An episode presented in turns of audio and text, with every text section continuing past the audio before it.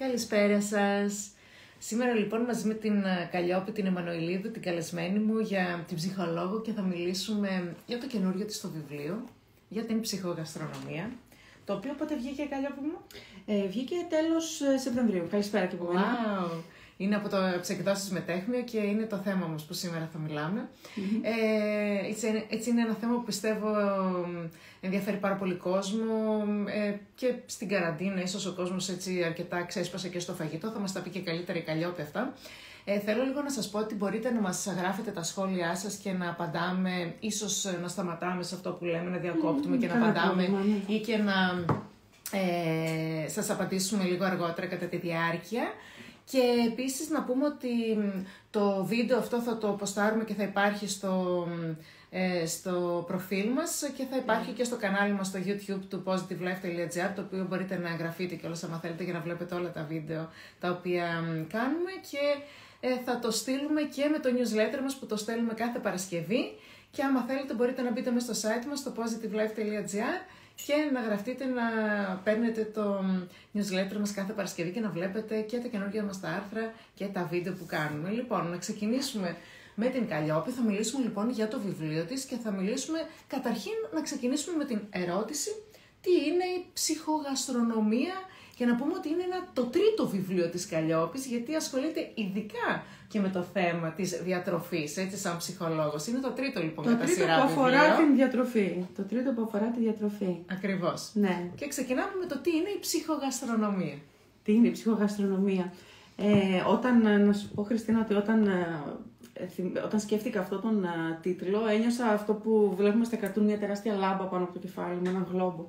Γιατί μου άρεσε πολύ έτσι, σαν να είναι μια λέξη που να το αποτυπώνει όλο αυτό, το οποίο έχει να κάνει με μια καινούρια διατροφική φιλοσοφία, αλλά ουσιαστικά και φιλοσοφία ζωής. Δηλαδή η ψυχογαστρονομία έχει να κάνει με την ανάπτυξη κάποιων παραγόντων που άμα τους καλλιεργήσουμε στη ζωή μας θα έχουμε ένα καλύτερο αποτέλεσμα, έτσι ώστε να μάθουμε να τρεφόμαστε με έναν πιο σωστό τρόπο, με έναν πιο ψυχικά υγιή τρόπο, και με κύριο γνώμονα όχι μόνο τη σωστή διατροφή και αυτά, αλλά και την απόλαυση.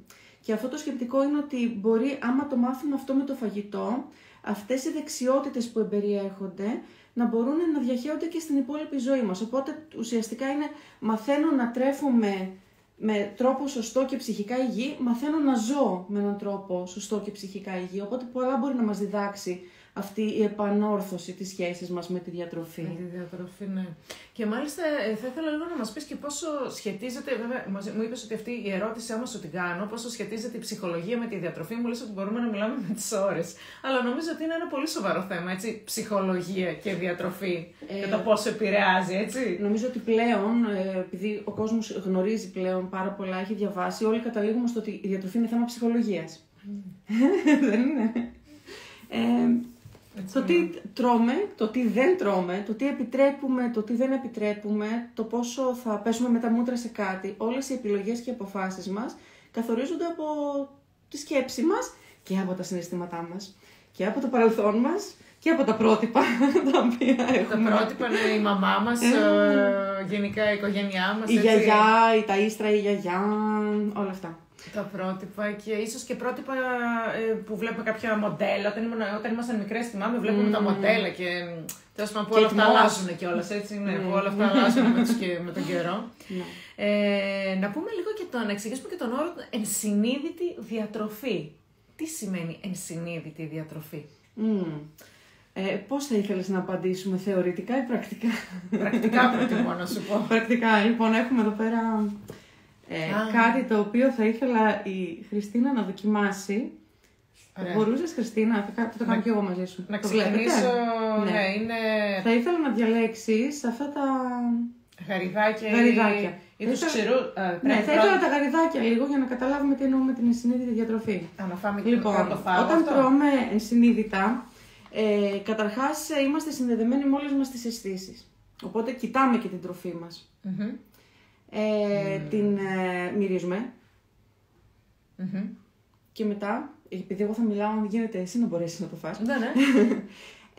Μετά τη βιώνουμε με όλες μας τις αισθήσεις. Δηλαδή αν θες μπορείς να το δοκιμάσεις, να καταλάβεις ότι στην αρχή είναι τραγανό, Είσαι συγκεντρωμένη στην εμπειρία αυτή, τη νιώθεις, κάνει λίγο εισπνοή-εκπνοή, κάνουμε και γευσιμουσία παράλληλα. Είμαστε εδώ παρέα και τρως ένα γαριδάκι, ένα τυρογαριδάκι, το οποίο, με το οποίο είσαι συνδεδεμένη αυτή τη στιγμή. Τώρα, ο λόγος για τον οποίο το περιγράφουμε έτσι είναι για να πούμε λίγο το ανάποδο. Γι' αυτό διάλεξα και το γαριδάκι σαν παράδειγμα, γιατί συνήθως τα γαριδάκια, και είναι έτσι κατασκευασμένα, είναι λίγο αλμυρά τα άτομα. Είναι έτσι κατασκευασμένα για να μπορούμε, αν θυμάστε εκείνη τη διαφήμιση, κανείς δεν μπορεί να τρώει μόνο ένα. Εννοείται με αυτά. Έχουν τέτοιο χαρακτήρα ώστε να τρώμε αυτόματα, ασυνείδητα, χωρίς να προσέχουμε τι τρώμε. Οπότε η ενσυνείδητη διατροφή είναι το ανάποδο. Μάλιστα. Είναι το να έχουμε στραμμένη την προσοχή μας και όλες μας τις αισθήσεις στην εμπειρία εκείνη της στιγμή, στο εδώ και το τώρα, αλλά με μη επικριτικό τρόπο. Μάλιστα. Με θετικό τρόπο. Όχι να μας μαλώνουμε εκείνη τη στιγμή. Να είμαστε συγκεντρωμένοι στη στιγμή. Και ας τρώμε ό,τι θέλουμε, έτσι. Ναι. Ναι. Ωραία. Χωρίς να υπάρχει δηλαδή αυτή η φωνούλα που μας μαλώνει και που μας αποσπά την προσοχή. Ουσιαστικά είναι το αντίθετο από το αυτόματο, από την αυτόματη διατροφή. Ωραία. Θέλω λίγο να μας μιλήσεις για τις αυστηρές δίαιτες. Παλιά πηγαίναμε σε έναν διαιτολόγο, σε έναν διατροφολόγο και αρχίζαμε τις αυστηρές δίαιτες να χάσουμε σε μία εβδομάδα όλα τα κιλά, σε δύο εβδομάδες όλα τα κιλά και δεν χρειαζόταν να πας και σε διαιτολόγο νομίζω. Ανοίγαμε και στο... Ναι, υπήρχαν τα χαρτιά που τα δίναμε ένας στον άλλον, τις διατροφές τις ίδιες σε όλους, όλη την ίδια κάναμε. Ή αργότερα στο ίντερνετ που μπαίναμε μέσα δίαιτα express. Λοιπόν, θέλω λίγο να μιλήσουμε για τις δίαιτες express. Λοιπόν, προσωπικά θα ήθελα να ευχαριστήσω πάρα πολύ τις δίαιτες Express, γιατί σε εμάς τους ψυχολόγους φέρνουν δουλειά. Μάλιστα, για να δούμε. Για να δούμε λοιπόν. Ουσιαστικά δημιουργούν τόσο πολύ περισσότερα από αυτά που λύνουν. Είναι επιβλαβείς σωματικά και ψυχικά. Δηλαδή, αν θέλεις να χάσεις πάρα πολύ γρήγορα βάρος, να νιώσεις αυτή την άμεση ικανοποίηση και σε διάστημα, οι έρευνες λένε 2 με 5 χρόνια, να τα πάρεις όλα πίσω και με προσάυξηση και να αυξηθούν και οι πιθανότητές σου για διατροφική διαταραχή, κάνε μια αυστηρή δίαιτα. Μάλιστα. Άρα λοιπόν τόσο... Είναι απλά μαθηματικά, οι έρευνες το λένε, οι στατιστικές το λένε, δεν πιάνουν, δεν έχουν αποτέλεσμα πέρα από το πρώτο, της ανυπομονησίας. Μακροπρόθεσμα δηλαδή είναι. Και νομίζω κιόλας ότι χάνεις πολύ εύκολα και γρήγορα τα κιλά, ίσως όταν είσαι και σε πιο μικρή ηλικία. Έτσι. Όσο αρχίζεις και μεγαλώνεις, νομίζω δεν φεύγουν κιόλας και τα κιλά. Ναι, ο μεταβολισμός αλλάζει. Λόγω μεταβολισμού είναι και πιο δύσκολο. Αλλά από άποψη συμπεριφοράς και έτσι, ψυχολογίας, δημιουργείται μια αποστέρηση η οποία μεταφέρνει αντίδραση. Δεν είμαστε φτιαγμένοι για να είμαστε στερημένοι, γιατί κάποια στιγμή ο εγκέφαλος μας θα το ζητήσει. Ζούμε σε ένα περιβάλλον, έτσι, δεν είμαστε σε μια γυάλα. Λοιπόν, θέλω λίγο να μας πεις τι μπορούμε να κάνουμε για να αρχίσουμε να απολαμβάνουμε το φαγητό μας και να μην έχουμε μετά τύψεις. Δηλαδή, θα πω ένα απλό παράδειγμα ότι μπορεί να φάω, ας πούμε, εγώ παστίτσιο ή μια πίτσα που μιλούσαμε πριν ξεκινήσουμε το live μας και μετά να αρχίσουμε και έχουμε τύψεις. Έφαγα παστίτσιο, έφαγα πίτσα. Πώς θα γίνει τώρα να αρχίσουμε να τρώμε και να μην έχουμε... να μην έχουμε τύψεις. Ναι. Μας γράφουν και όλες εδώ πέρα ένα σχόλιο, βλέπω εδώ πέρα. Τι ωραία που βάζεις τα πράγματα στη θέση τους, Καλλιόπη μου. Πολύτιμο να μάθουμε να ζούμε στο εδώ και στο τώρα. Συγχαρητήρια και στις δυο σας για όσα ακούμε. Σας ευχαριστούμε πάρα πολύ. Να πούμε λίγο τώρα πώς γίνεται όμως τώρα να μην έχουμε τύψεις όταν τρώμε το παστίτσιο που το αγαπάμε πάρα πολύ. Δηλαδή είναι από τα αγαπημένα φαγητά. Δεν είναι το από τα αγαπημένα φαγητά. Όχι. Α, βρήκα κι άλλο το παστίτσιο, το αγαπημένο του φαγητό, το παστίτσιο. Δεν θα πω όχι, αλλά δεν είναι από τα αγαπημένα μου. Πώς γίνεται λοιπόν το παστίτσιο να μην έχω μετά τύψεις όταν θα το φάω, πες μου λίγο. Λοιπόν, πάλι βιωματικά. Πάλι βιωματικά θα με κάνει. Αρχίζει τα βιωματικά σε αυτό το... Εδώ βλέπουμε ένα κουταλάκι το οποίο έχει το γνωστό άλυμα κακάο. Ο καθένας έχει τις προτιμήσεις του σε αυτό. Μάλιστα. Θες να το δοκιμάσουμε και οι δύο. Θα χαλάσουμε τα κραγιά μας τώρα. You like. Καταπληκτικό. Νιώθεις ενοχές. Και δεύτερη κιόλας. Δεν το έφαγα με την πρώτη εγώ. Καλά, εγώ είμαι η γνωστή λιχούδα.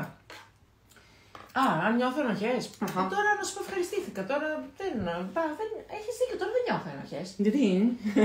Επειδή είμαι μαζί σου, χαλάρωσα. Δεν νιώθω. Χριστί, γίνεται όταν οι ενοχές ουσιαστικά είναι, δεν προέρχονται από τον εαυτό μας, προέρχονται από αυτό που στην ψυχολογία λέμε εσωτερικό κριτή. Α, να τα, για να μάθουμε. Είναι αυτή η κακιά φωνούλα μέσα στο μυαλό μας που μας, θα το κάνω και έτσι, μας κουνάει το δάχτυλο επικριτικά, μας μαλώνει, μας βρίζει μερικές φορές. Δεν είναι με τίποτα ευχαριστημένη αυτή η φωνούλα και μας γεμίζει με ενοχές, οπότε πάμε να τολμήσουμε να ευχαριστηθούμε κάτι, το οποίο δεν θα πάθουμε κάτι με αυτή τη μισή κουταλίτσα που φάγαμε, έτσι δεν είναι? Ναι, θα δούμε. Μέχρι το τέλος του live θα δούμε τι θα έχουμε. Λες να βάλαμε κυταρίτιδα και όλα. Έχουμε φάει ένα γαριδάκι, φάγαμε λίγο μερέντα, θα συνεχίσουμε. Εμείς τώρα σιγά σιγά θα δούμε τα κουταλίτσα. Οπότε αν μάθουμε να τα ξεφοβόμαστε αυτά τα φαγητά, τότε δεν θα κάνουμε και κατάχρηση σε αυτά. Θα τα τοποθετήσουμε σε μια ασφαλή θεσούλα μέσα. Έτσι κι αλλιώς, συγγνώμη που διακόπτω, το 1/3 του βιβλίου έχει συνταγές τις οποίες θα σας διαβάσω αργότερα, πώς τις ονομάζει, που θα πάθετε πλάκα. Δηλαδή είπα, αυτό δεν μπορεί να είναι τώρα φυσιολογικό, γι' αυτό και ήρθα να κάνω και αυτό το live. Μα το φαγητό δεν μας φταίει σε κάτι. Είναι εκεί και με την σωστή ισορροπία. Τις ξέρουμε τις πυραμίδες και όλα αυτά. Όλα έχουν θέση στην ζωή μας. Και τα γιουβαρλάκια που από ό,τι κατάλαβα. Θα τα διαβάσουμε. Τα γιουβαρλάκια μου τα έκανε όταν ήμουν μικρή η μαμά μου και δεν μου άρεσαν καθόλου. Δεν ξέρω, ίσως δεν τα έκανε πολύ νόστιμα. Αλλά εγώ δεν ήταν από τα αγαπημένα μου τα γιουβαρλάκια. Τα έχεις εσύ, βέβαια, έχω δει. Οπότε, για να σου απαντήσω, η απενεχοποίηση μπορεί να είναι κάτι απλό, αλλά μπορεί να χρειάζεται και περισσότερη δουλειά ανάλογα με το πόσο δυνατός είναι ο εσωτερικός κριτής μέσα μας. Αν έχουμε μεγαλώσει με πολλές τέτοιες φωνές και τις έχουμε εσωτερικεύσει έτσι, τότε ίσως χρειάζεται και ψυχοθεραπεία για να μπορέσουμε να το δουλέψουμε αυτό και να απενεχοποιηθούμε και να χαλαρώσουμε λίγο απέναντι στον εαυτό μας. Για άλλους ανθρώπους μπορεί να είναι λιγότερο δύσκολο ανάλογα με τα βιώματα που κουβαλάει ο καθένας. Ανάλογα με τα βιώματα που κουβαλάμε λοιπόν από το σπίτι μας. Θέλω λίγο να μας πεις πόσο είναι εύκολο να χτίσουμε μια ποιοτική σχέση με το φαγητό για να βελτιώσουμε ίσως και την ποιότητα της ζωής μας. Πώς μπορούμε να το κάνουμε αυτό? Το φαγητό είναι ένα αρκετά μεγάλο κομμάτι της καθημερινότητάς μας, δεν είναι? Είναι απαραίτητο ούτως ή άλλως, αλλά είναι και κοινωνικό, είναι πολιτιστικό, είναι πολλά πράγματα. Θα σου απαντήσω με βάση αυτό που είπα πριν, ανάλογα με το πόσο προβληματική είναι η σχέση μας με την διατροφή. Οπότε η ευκολία της ποιοτικής αυτής σχέσης, πώς θα την αναπτύξουμε, εξαρτάται από το πόσο μας είχαν δυσκολέψει στη ζωή μας οι άλλοι. Πόσο δύσκολο μας το κάνανε. Πόσο μας είχαν δυσκολέψει στην οικογένειά μας, έτσι. Αλλά δεν είναι κατόρθωτο, έτσι. Είναι πραγματικά. Μπορεί να θέλει λίγη δουλίτσα, λίγο διάβασμα, λίγο προσωπική ανάπτυξη. Αλλά είναι υπέροχο όταν συμβαίνει. Πραγματικά είναι υπέροχο όταν μαθαίνουμε να θρέφουμε τον εαυτό μας. Και για την υγεία μας, δηλαδή αλλιώς λειτουργεί το σώμα μας. Αλλά και για το μυαλό μας, δηλαδή χαλαρώνουμε και επιτέλους το απολαμβάνουμε. Αυτό είναι το σκεπτικό του βιβλίου. Το σκεπτικό του βιβλίου, λοιπόν. Η λύση, γιατί μου έλεγε πριν η Καλλιόπη ότι έχει γράψει 3 βιβλία και αυτό το 3ο το βιβλίο είναι η λύση στα 3 τα βιβλία. Να πούμε λοιπόν ότι το βιβλίο έχει συνταγές. Το 1/3 του βιβλίου λοιπόν έχει συνταγές, οι οποίες πριν ξεκινήσουμε για τις συνταγές, έχεις 2 πίνακες, οι οποίοι μου έκαναν και εντύπωση έτσι, πριν ξεκινήσουν οι συνταγές. Και οι πίνακες αυτά είναι οι βασικές αρχές της υγιεινής μαγειρικής και οι βασικές αρχές της υγιεινής διατροφής. Να ας ξεκινήσουμε λίγο να δούμε ποιες είναι οι βασικές αρχές της υγιεινής μαγειρικής, μετά τις αρχές και μετά λίγο να πούμε για τις συνταγές. Για να δούμε λίγο για τις αρχές της υγιεινής μαγειρικής. Καταρχάς να διευκρινίσουμε ότι εγώ είμαι ψυχολόγος, δεν είμαι διατροφολόγος, οπότε συμβουλεύτηκα φίλους και συνεργάτες για να καταρτιστούν αυτά τα πινακάκια. Ψυχολόγος με ειδικότητα στη διατροφή. Ναι, μία από τις ειδικότητες μου είναι για την ψυχολογία της διατροφής. Τέλεια. Πέρα από τα τυπικά τύπου αγοράζουμε εποχικά προϊόντα, αγοράζουμε προϊόντα κατά προτίμηση και για ηθικούς λόγους που να μην έχουν πολλά τροφοχιλιόμετρα που λέμε, να μην τρώμε μάγκο κάθε τόσο, γιατί αυτό σημαίνει και αυξημένο διοξίδιο, το μάγκο που κάπου ταξίδεψε, έτσι. Έτσι είναι, ναι. Μεσογειακή διατροφή, εντάξει, μας τα έχουν πει όλα οι διατροφολόγοι για το πόσο καταπληκτική είναι και πόσο τυχεροί είμαστε που την έχουμε.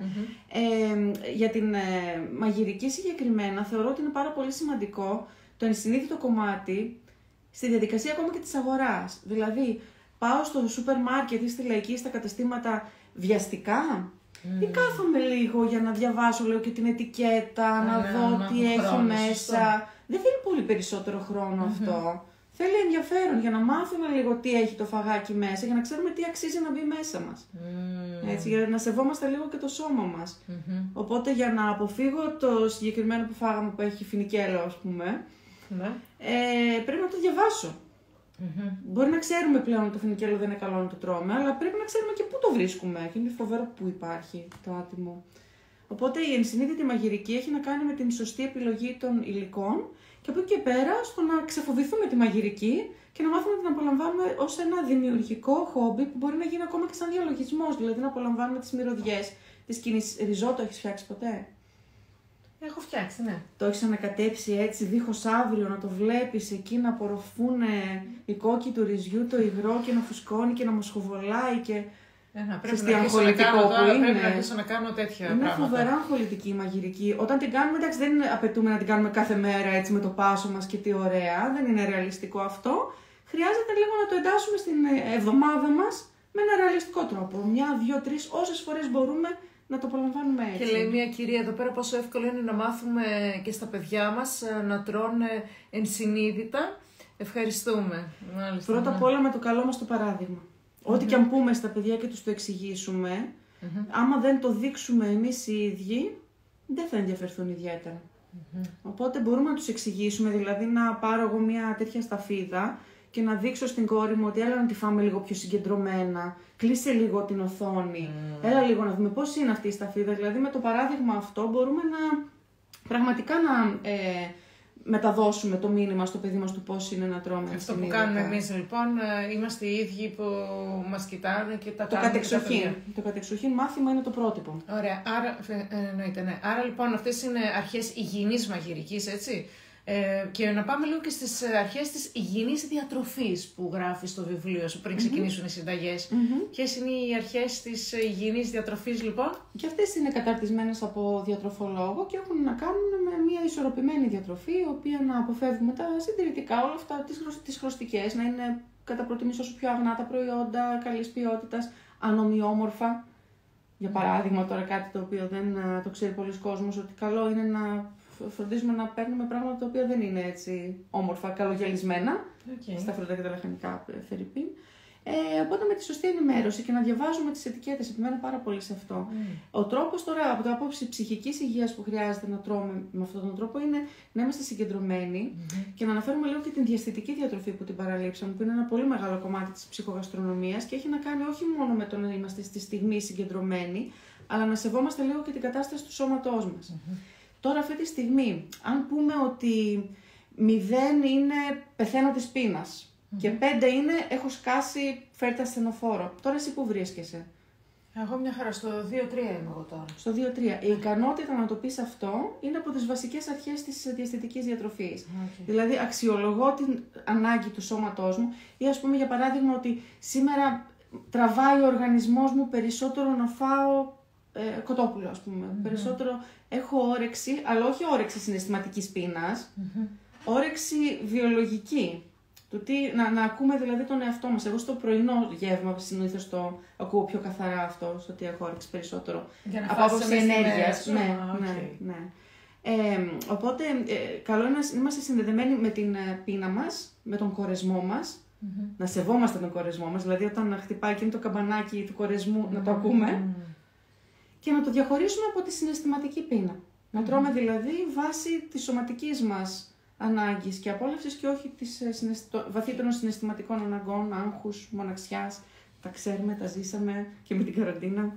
Τις συναισθηματικές ανάγκες που κάλυψε το φαγητό. Στην καραντίνα που μιλούσαμε πριν με την Καλλιόπη, μου είπε ότι κυρίως έφαγε ο κόσμος, έτσι.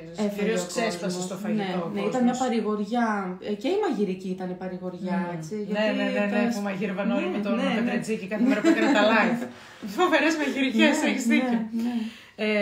Λοιπόν, ωραία. Να πούμε λοιπόν ότι οι συνταγές εδώ πέρα της Καλλιόπης έχουν πολύ ωραίες ονομασίες. Ποια σε εντυπωσίασε περισσότερα? Καταρχήν μου άρεσε πάρα πολύ ονομασία.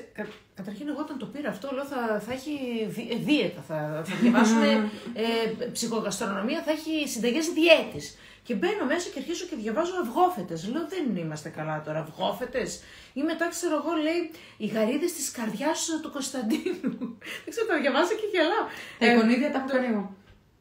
Comfort food παρακαλώ, το φαγητό της παρηγοριάς, το γιουβέτσι της μαμάς, έχει πάρα πολύ ωραίες ονομασίες, μου άρεσαν πάρα πολύ. Χριστουγεννιάτικη γέμιση χωρίς την κότα.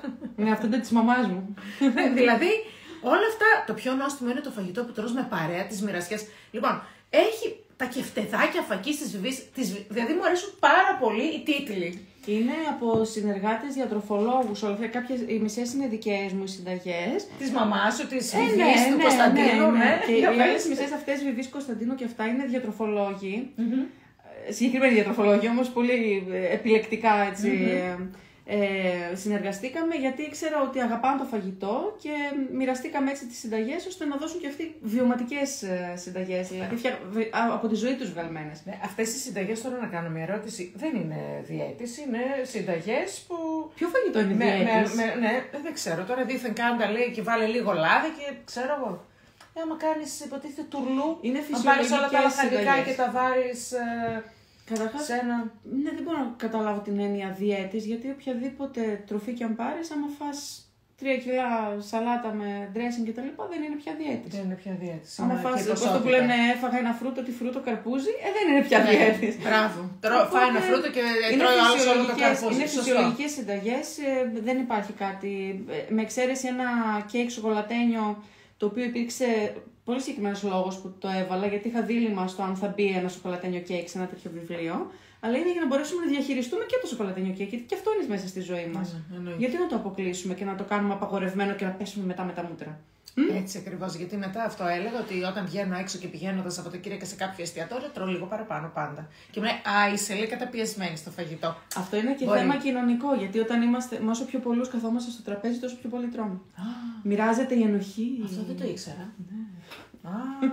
Μικρές παρέες λοιπόν όταν πηγαίνουμε σε εστιατόριο. Πολύ μεγάλος κόσμος. Ή απενοχοποίηση. Λοιπόν, να πούμε κιόλας ότι κάτω από κάθε συνταγή υπάρχει το mindfulness cooking tips και mindfulness eating tips. Πες μας λίγο, γιατί από κάθε συνταγή υπάρχει αυτό εδώ. Θέλω λίγο να μας το εξηγήσεις. Mindfulness είναι η συνειδητότητα, έτσι που είπαμε. Ναι, η συνειδητότητα λοιπόν, cooking tip και eating tip. Για πες τα μας λίγο αυτό, σε κάθε συνταγή. Ήθελα οι συνταγές αυτές να απεικονίσουν στην πράξη όλη τη φιλοσοφία του βιβλίου. Οπότε, διαβάζοντας αυτή τη συνταγή, από κάτω δίνονται και μερικές συμβουλές σε σχέση με το πώς να τις εκτελέσεις με βάση τις αρχές αυτές της ψυχογαστρονομίας. Αυτό που έλεγες δηλαδή, οπότε, την ώρα που μαγειρεύω, ναι, ακριβώς, να συγκεντρωθώ. Ναι, δηλαδή άμα τις διαβάσεις θα ανοίγει και η όρεξη, δηλαδή, ιδιαίτερα στο eating tips, δηλαδή, είναι ουσιαστικά βοήθημα αυτές οι συμβουλές, έτσι ώστε γενικότερα, όχι μόνο για αυτές τις συνταγές, αλλά γενικότερα, αν φάμε αυτή τη σταφίδα, να μάθουμε να την απολαμβάνουμε με συνείδητο τρόπο, έτσι ώστε να αυξηθεί η απόλαυση, αλλά να είμαστε και πιο συνδεδεμένοι και με εμάς και με την εμπειρία. Και όταν τρώμε έτσι, δεν χρειαζόμαστε παραπάνω, γιατί δίνεται έμφαση στην ποιότητα περισσότερο, χορταίνει η ψυχή. Είναι αυτό δηλαδή που λένε ότι καλύτερα να τρως στο τραπέζι, να μην τρως με ανοιχτή την τηλεόραση, να μην μιλάς στο τηλέφωνο την ώρα που τρως. Τότε τρώμε μηχανικά. Ναι, τρώμε μηχανικά και μπορεί να μιλάω μια ώρα στο τηλέφωνο και έτσι δεν λένε και στην τηλεόραση. Άρα είναι αυτό το συνείδητο, ότι πρέπει να τρως στο τραπέζι συγκεντρωμένος. Να το κοιτάς.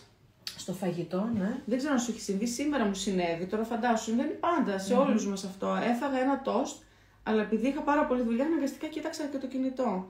Δεν πήρα χαμπάρι πότε το έφαγα το τόστ. Δεν το ευχαριστήθηκα. Γιατί ήταν η προσοχή μου στραμμένη αλλού. Έφαγα μηχανικά, έφαγα αυτόματα. Δεν έδωσα. Και είναι πολύ χαζό συνέστημα. Γιατί το τρως που το τρως. Άρα λοιπόν, εδώ πέρα στις συνταγές της Καλλιόπης, στο καινούργιο του στο βιβλίο, στην ψυχογαστρονομία, και θα μαγειρεύετε ενσυνείδητα και θα τρώτε ενσυνείδητα. Γιατί κάτω από κάθε συνταγή έχει και αυτό. Εξηγεί κάποια tips πώς να το κάνετε. Θέλω λίγο να μας πεις τι μηνύματα μπορεί να λάβει κάποιος διαβάζοντας το βιβλίο σου, αυτό την ψυχογαστρονομία, τι μπορεί να κερδίσει από αυτό το βιβλίο σε σχέση με άλλα χιλιάδες βιβλία που βγαίνουν για τη διατροφή. Η πρώτη λέξη που μου έρχεται στο μυαλό είναι αγάπη. Αγάπη για τον εαυτό μας, αγάπη για την τροφή μας, συγχωρετικότητα, αυτοφροντίδα, απενοχοποίηση και απόλαυση. Wow. Πολύ ωραία. Αυτό λοιπόν είναι το βιβλίο για το οποίο έτσι βρεθήκαμε σήμερα με την Καλλιόπη να μιλήσουμε. Δεν ξέρω, Καλλιόπη, θέλεις να μας πεις και κάτι άλλο? Εγώ σου έκανα αρκετές ερωτήσεις. Δεν ξέρω άμα έχουμε και ίσως ερωτήσεις από εσάς, κάποιες ερωτήσεις που θέλετε να ρωτήσετε την Καλλιόπη σε σχέση με το φαγητό. νομίζω έτσι κανένα δυο σχόλια που γράψατε τα διαβάσαμε. Δεν ξέρω αν θέλετε κάτι άλλο να μας ρωτήσετε ή να συμπληρώσετε κάτι άλλο σε Καλλιόπη σε σχέση με τη διατροφή, με την ψυχολογία, με τον συνδυασμό αυτό, να πεις κάτι. Ίσως λίγο να μας πεις και για την εμπειρία του, έτσι, από την εμπειρία σου σαν ψυχολόγος αυτή την τελευταία χρονιά, τι γίνεται, πώς τα βλέπεις τα πράγματα και ίσως και αυτός και να ήταν ένας λόγος που έγραψες και το βιβλίο. Ξέρω λίγο. Το βιβλίο αυτό ξεκίνησε πολύ πιο πριν, αλλά η πανδημία μου έδωσε την ευκαιρία να πάρω λίγο τον χρόνο μου και να το δουλέψω όπως ήθελα. Αλλά σε σχέση με το πώς είναι οι άνθρωποι μετά από όλο αυτό που έχουμε περάσει, νομίζω ότι είναι σημαντικό να μάθουμε λίγο να είμαστε πιο τρυφεροί με τον εαυτό μας. Αυτό που έλεγες πριν για την αγάπη, ναι. Ναι, δηλαδή, περάσαμε, για παράδειγμα, οι περισσότεροι από εμάς βάλαμε βάρος στις καραντίνες, έτσι. Και μετά προσπαθούμε να συμμαζέψουμε τα συμμάζευτα, όπως λέει και μια φίλη μου. Αυτό μπορούμε να κάνουμε επιδιορθωτικές κινήσεις, αλλά χρειάζεται να γίνει όχι μαλώνοντας τον εαυτό μας, αλλά σαν μια πράξη αγάπης και φροντίδας ότι δεν πειράζει ρε αυτέ, αυτόν τρόπο, τον τρόπο διάλεξες, αυτός ήταν διαθέσιμος, κάπως έπρεπε να επιβιώσουμε. Να σταματήσουμε λίγο με αυτό το τέλειο, που όλοι βάζουμε αυτό το τέλειο στον εαυτό μας και αυτό μας τσακίζει. Και σε όλα και όλες, έτσι, δεν είναι μόνο στο φαγητό, στο σώμα. Δεν είμαστε τέλειοι, ναι. Είμαστε από τη φύση μας ατελείς και αυτό είναι και η ομορφιά μας. Αυτά μου τα έλεγε και πριν η Καλλιόπη. Λοιπόν, έχουμε ένα σχόλιο εδώ πέρα. Πόσος κόσμος υποφέρει από διατροφικές διαταραχές, αφορούν ένα μικρό ποσοστό πληθυσμού? Ρωτάει η κυρία αν είναι για σε μικρό. Όχι, διατροφικές διαταραχές δεν έχουν να κάνουν μόνο με την ανορεξία, η οποία είναι λίγο πιο σπάνια και πολύ επικίνδυνη. Έχουν να κάνουν και με τη βουλημία, αλλά και με την υπερφαγία. Όταν δηλαδή τρώμε συναισθηματικά, τότε δεν, αυτό αντανακλά μια κακή σχέση με τον εαυτό, χαμηλή αυτοεκτίμηση, δυσκολίες στη διαχείριση συναισθημάτων. Τώρα, αν αυτό θα το πούμε διαταραχή, δεν ξέρω, δεν μου αρέσει η λέξη διαταραχή, θα το έλεγα δυσκολία στη διατροφική συμπεριφορά. Είναι πάρα πολύ συνηθισμένο, πάρα πολύ συνηθισμένο, οπότε δεν χρειάζεται να μην το απενοχοποιήσουμε και αυτό, ότι είναι κάτι το οποίο είναι πολύ σύνηθες και αντιμετωπίσιμο. Μάλιστα. Ωραία. Έχει γράψει, είναι κάτι που εκδηλώνεται, είναι εμφανές ή κρύβεται και δύσκολα μπορεί να ανιχνευθεί από τους πάσχοντες, ρωτάει η κυρία, άμα φαίνεται ή κρύβεται. Η διατροφική διαταραχή. Ναι. Κρύβεται, μια χαρά κρύβεται. Okay. Αν θέλει κάποιος δηλαδή, είναι συνήθως κρυφές συμπεριφορές, γιατί ο κόσμος νιώθει πάρα πολύ ντροπή.